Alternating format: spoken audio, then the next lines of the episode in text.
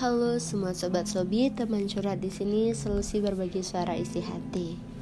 Jadi di sini kita tuh bercerita tanpa ada penghakiman ataupun membanding-bandingkan. Jadi sobat sobi ini bisa sepuas hati nih mau ngungkapin apa karena pastinya akan kita dengerin juga dan mungkin kita bakal kasih sedikit saran atau tips yang mungkin bisa ngebantu ya sobat sobi wah ini ada cerita dan dia ternyata udah diselingkuhin sama cowoknya.